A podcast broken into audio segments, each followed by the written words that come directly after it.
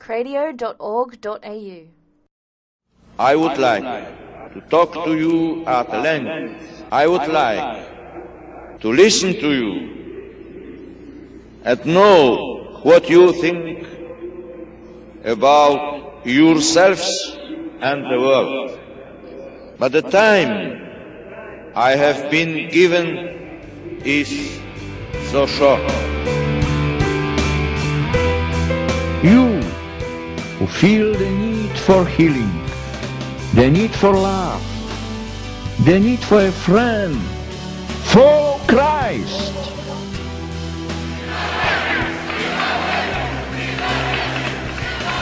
Perhaps I love you more. Living the Legacy, an exploration of the charisms of Blessed John Paul II with Sister Bernadette Pike. Hi, you're listening to Cradio. This is Sister Bernadette Pike from the John Paul II Sisters in Perth, and we're in the process of going through a series of talks on the spirit of John Paul II. This is the ninth talk, and we're in the process of looking at practical expressions or features of John Paul II's charism, his way of being. And we turn now to look at the whole concept of entering into dialogue. In referring to the Church's mission in the world in Redemptor Hominis, the first encyclical that the Holy Father wrote, he mentions that in carrying out this mission, there is an urgent need for the Church to both direct her attention to the other and then also to enter into dialogue.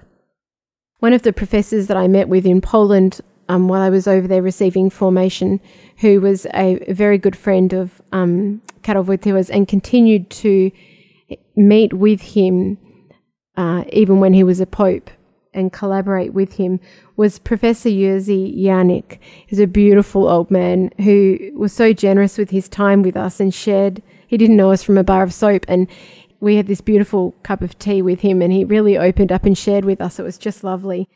And one of the things that he taught us was that he said, Karol Wojtyła was a master at creating dialogue. So, and that this is actually really important. The Holy Father says this is really what is very important at the moment for the church to learn. And, and when he says dialogue, what he means is getting to know each other and removing obstacles blocking the way to perfect unity. That was his definition of it in Redemptor Hominis at 31. And he said, in even in response, the dialogue was part of his response to even the most difficult problems that have been facing the world. For example, in response to the imposition of martial law in Poland on December 13th, the Holy Father said, These problems, which are certainly difficult ones, cannot be solved by the use of violence. Hence, my appeal and my request it is necessary to return to the way of renewal, constructed with the method of dialogue, in respect for the rights of every man and of every citizen. So, so many of the Holy Father's documents relate to dialogue, and I'd be here all day if I was quoting all the different occasions where he encouraged us to enter into dialogue as a way of moving towards solidarity and unity with other people. What was this dialogue like for the Holy Father in relation to his work with people from other faiths? Many people criticized him because they thought that when he entered into dialogue with them, he should have been trying to convert them. He should, he should have done more work to teach them the error of their ways. But you see, this was not the approach of John Paul II. He his purpose for entering into dialogue was to build solidarity, was to build that relationship. And he trusted that if that was a, a, prayerful dialogue, that the Holy Spirit would be at work and the Holy Spirit would speak to that person. Yes, of course, he spoke the truth at particular times, but his priority was to focus the attention on God. So even at his big meeting of prayer in Assisi, he said that the the idea was for all of them, with all their differences of opinion, to come together and to focus on what they had in common, to focus on the the object of their love, to focus on God, and to pray for peace. So yeah, I can't emphasize enough. We, we we're not saying that we stop speaking the truth and we'll come to that again later that we do a part of this dialogue is learning to present the truth in a courageous and articulate and relevant way. But what we're saying here is the the purpose really or the, the first priority in the dialogue is to simply enter into relationship and to build a foundation. So one of the first things that the Holy Father did when he was starting to establish a relationship with someone or with people of a particular country is he would affirm what is good, beginning with their very humanity. So it's not only the dignity of the person that he would be affirming, but also other qualities about the person or the country. After a visit to Africa, he expressed his esteem for those special values that Africa has to offer the world the necessity of safeguarding the spiritual heritage, the extraordinary richness of sensitivity to religious realities was affirmed, as well as the need to protect traditions within their African warmth and identity. Similarly, in a message to Europe, he said, I cry to you with love, ancient Europe. Find yourself again. Be yourself. Discover your origins. Revive your roots. Return to those authentic values that made your history a glorious one and your presence so beneficial to other continents. Reconstruct your one spiritual unit in a climate of full respect for the other religions and any genuine freedom. So constantly when he's speaking to them, he's identifying what are the what are the gifts that, that are there, what can I affirm? And this is a good practice for us to get into the habit of too, even with our own family members who we we all think we know back to front, to be able to just affirm when we see in them something that is very good or to bring back memories if if it if we're relating to them it brings back a memory of something else that they did very good. I was very blessed because i grew up in a family where my mum did this habitually. So if if you were in a conversation or talking with someone else my mum would very often be affirming something good that her children did or she was my mum has a real gift at doing that just very very naturally. And the holy father did this as part of this dialogue and establishing a relationship with people the next point we want to make about this dialogue is the importance of finding what already unites us, what we share in common with another person. This is true especially of someone that we find difficulty who holds opposing views, the kind of people normally that we'd rather withdraw from and not spend time with.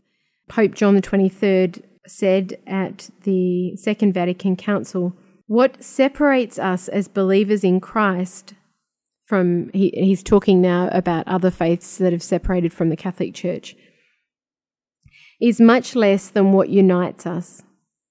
So there is a John Paul II says in crossing the threshold of hope. So there is a basis for dialogue and for the growth of unity, a growth that should occur at the same rate at which we are able to overcome our divisions. Divisions that to a great degree result from the idea that one can have a monopoly on truth. He continues, It is necessary, therefore, to rid ourselves of stereotypes, of old habits, and above all, it is necessary to recognize the unity that already exists. So, in order to build that unity, we have to confront the reality of the, the differences between us, not necessarily in opinion, but in terms of the, the differences within us about accepting that other person in all of their humanity and all of their gift that they are to me, the discrepancy that there is within myself first, and learn to really embrace them. In Crossing the Threshold of Hope, he says, I will attempt to show the common fundamental element and the common root of these religions. And in doing so, he quotes Nostra Aetete. I should really learn how to pronounce that word too. I'm sorry to all the people out there who know Latin. I'm not very good at Latin yet. So he, he quotes this document and he says, There is only one community and it consists of all people. They have only one origin and they have one ultimate destiny. In Redemptor Hominis, he, in focusing on this, he also says, when looking at what we share in common, creative restlessness beats and pulsates what is most deeply human the search for truth, the insatiable need for the good, hunger for freedom, nostalgia for the beautiful, and the voice of conscience. in another place, in the way to Christ, he says, we also share in common this need for, for fulfillment. So we can, when we're with someone who's very, very difficult and we would prefer really not to be with them, we can cast our mind, especially leading up to that particular meeting, not trying to do it in the moment, but before we meet with someone to be able to say, okay, what is, what do we have in common between the two of us? So not just what is this person's dignity all about so that I can try and love them, but actually what is in common already that lays a foundation for us to be in relationship. Cardinal Dziwisz said of John Paul II that, as he would often put it, the first step was to promote union in feeling, then union in deed. So if, if he could, if he had presidents come and visit him or people from other religions, he he knew that it was important that that person felt accepted, that that person felt a sense of belonging, a sense of connectedness, that for any good to come after that, that this was a necessary first step. Okay, and so in this um, section on dialogue, we've just got a, a couple more points that we want to make. The the next point is the one we've kind of been touching on but not coming to specifically, and that is the necessity to be ready to speak the truth in order to be able to do this, we need to know Christ and to know our faith. We need to know the truth. We mentioned before when we were going through the way of being with other people, this idea of the heuristic method, trying to help the other person to discover the truth. But at some point in that, we also need to be ready to, as we said, to provide the gospel message, the good news to the questions of their heart when they can't come to that discovery of themselves. It's not enough just to say, okay, I'm open to the Holy Spirit at this particular moment. We have to take responsibility for actually forming our conscience and learning our faith beforehand. And not just in a um, intellectual way, but to um, to to have a faith that believes in the fullness of revelation in Christ and all that He has revealed through faith and reason in various dis- disciplines in the history of man. So our reason and our conscience has been formed, and we've acquired knowledge that we um, also have integrated within us. So it's not just something that we know, but it's actually become something that we've put into practice and has become part of who we are. So once once we and we're doing this on an ongoing basis obviously we're never fully ready to go. You can never you know i've read the catechism okay i'm ready to go. No we're, we're constantly learning. The heritage of faith the treasure of the heritage of faith that is there is extraordinary. It's something that we're always learning about. But but it is really important for us to know that if i want to be able to share this with other people that formation of my own conscience and of my own understanding of the faith is an ongoing responsibility for me. And we also have to keep in mind that all men have the right to hear about Christ, their Saviour. It's not just a privileged thing or a luxury for Christians who just, you know, happen to choose that. The Holy Father said, Nowadays, the call to conversion, which missionaries address to non Christians, is put into question or passed over in silence. It's seen as an act of proselytizing. It is claimed that it's enough to help people become more human or more faithful to their own religion. That it is enough to build communities capable of working for justice, freedom, peace, and solidarity.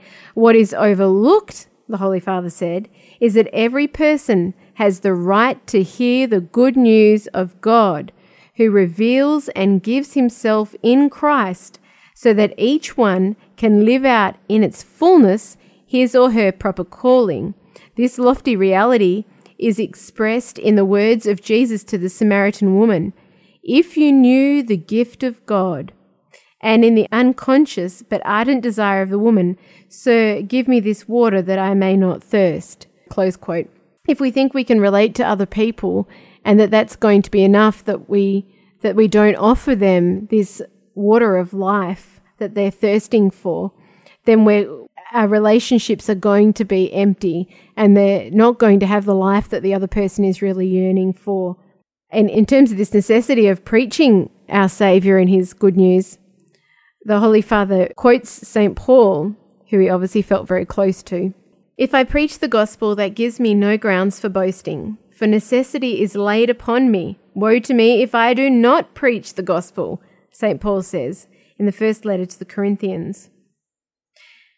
Following this, the, in Redemptor Missio, Blessed John Paul II wrote, In the name of the whole church, I sense an urgent duty to repeat this cry of St. Paul.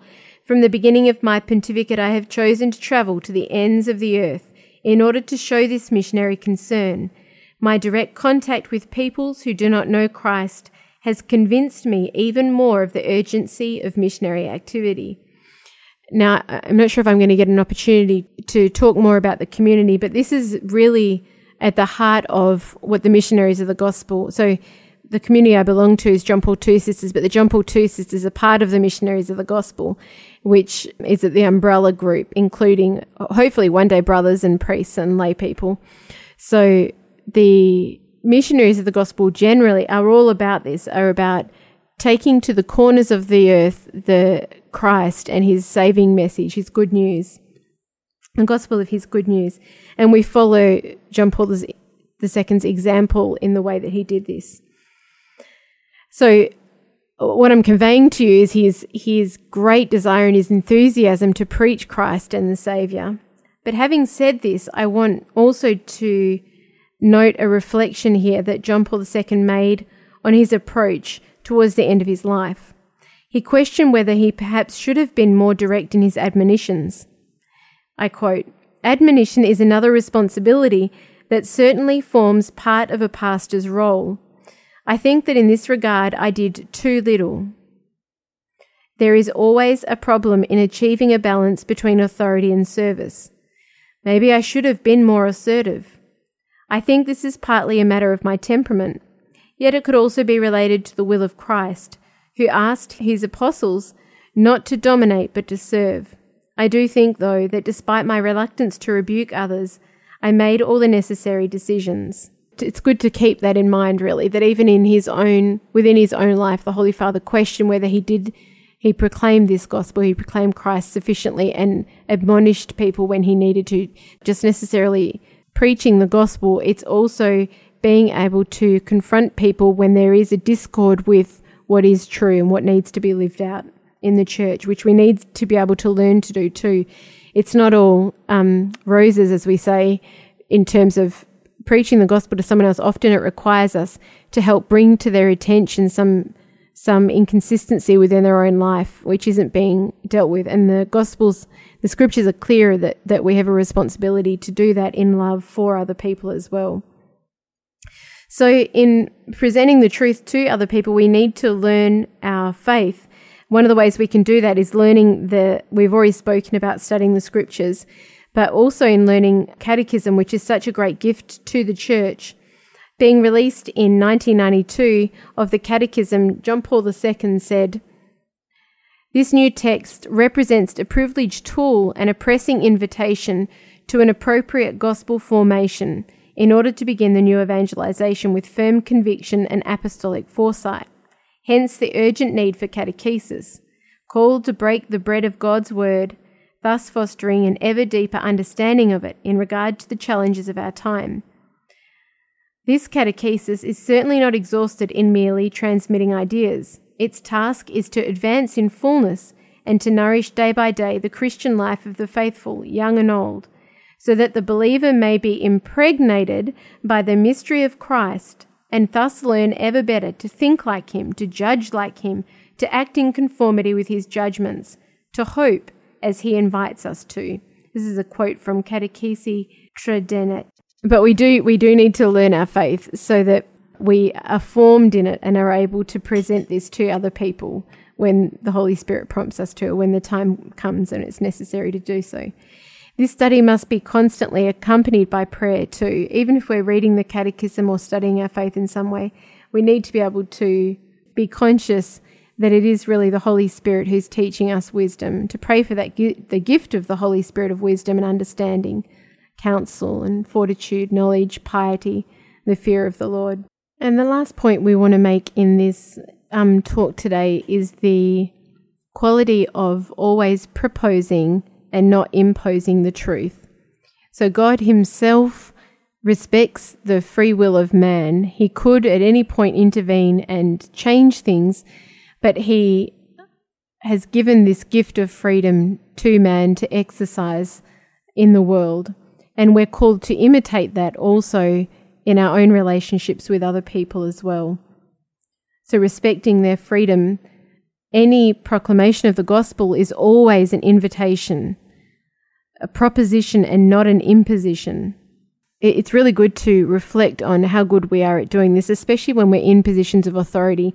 Maybe we're a big sister talking to, like me, when, when I'm talking to my younger brothers and sisters. I, I can often propose the faith to lots of people. And then when I'm around my brothers and sisters and they do something wrong, I find suddenly this imposing missionary comes out. And it's it, it's obviously part of me and it's a it's something that I have to be conscious of and keep taking to the Lord and ask the Lord to heal and to help me through. But it is it's really important to think okay well maybe I can propose sometimes but there are some people who I who I just naturally am more inclined to be more forceful with. And so we have to uh, you know as we were talking about before take that to prayer and ask the Lord to help us through that. Um, it's another good question to ask ourselves is can I reject if I propose things, can I handle the rejection or even just the correction of my ideas? Sometimes we impose things or we just put it out point blank because we're worried that we're going to be rejected or that the other person's not going to accept it and they might challenge us and I I might not feel like I'm really up to that. So it's much easier for me to just either put out my truth and then walk away or to not even speak my truth. It remains silent out of fear.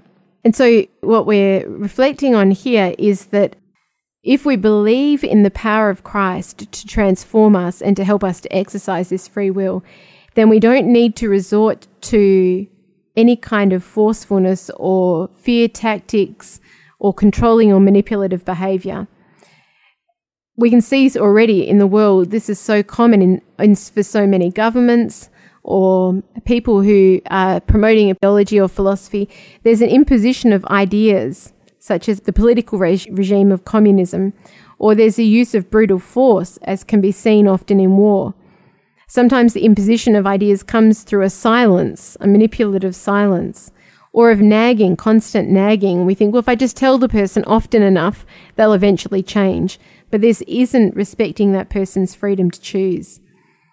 Sometimes there's a use of defamatory language, of neglect, or of denying and of denying the rights of the other person. So we just finished this section asking the Lord really to completely transform us in all these areas where we're we may not even be conscious that we're not doing so well. In the name of the Father and the Son and the Holy Spirit. Amen. We give you thanks, Lord, for our capacity to communicate with one another, to enter into dialogue, for the gift of relationship.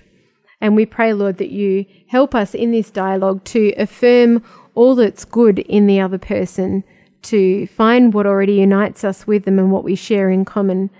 Give us, Lord, the courage to speak the truth, to present the gospel. Help us always to find time, to make a priority to find time to be formed in the faith to grow in our relationship with you. Help us to be gentle in the way that we proclaim, but, but confident in the way that we proclaim the gospel, always proposing instead of imposing. And so we ask you, Lord, as we, we come to a close, we, we have at least one more talk to go, but as we come to the close, we pray, Lord, that you continue to help us to live out this way of being in the church with great courage and love. Blessed John Paul II, pray for us. In the name of the Father, and the Son, and the Holy Spirit. Amen.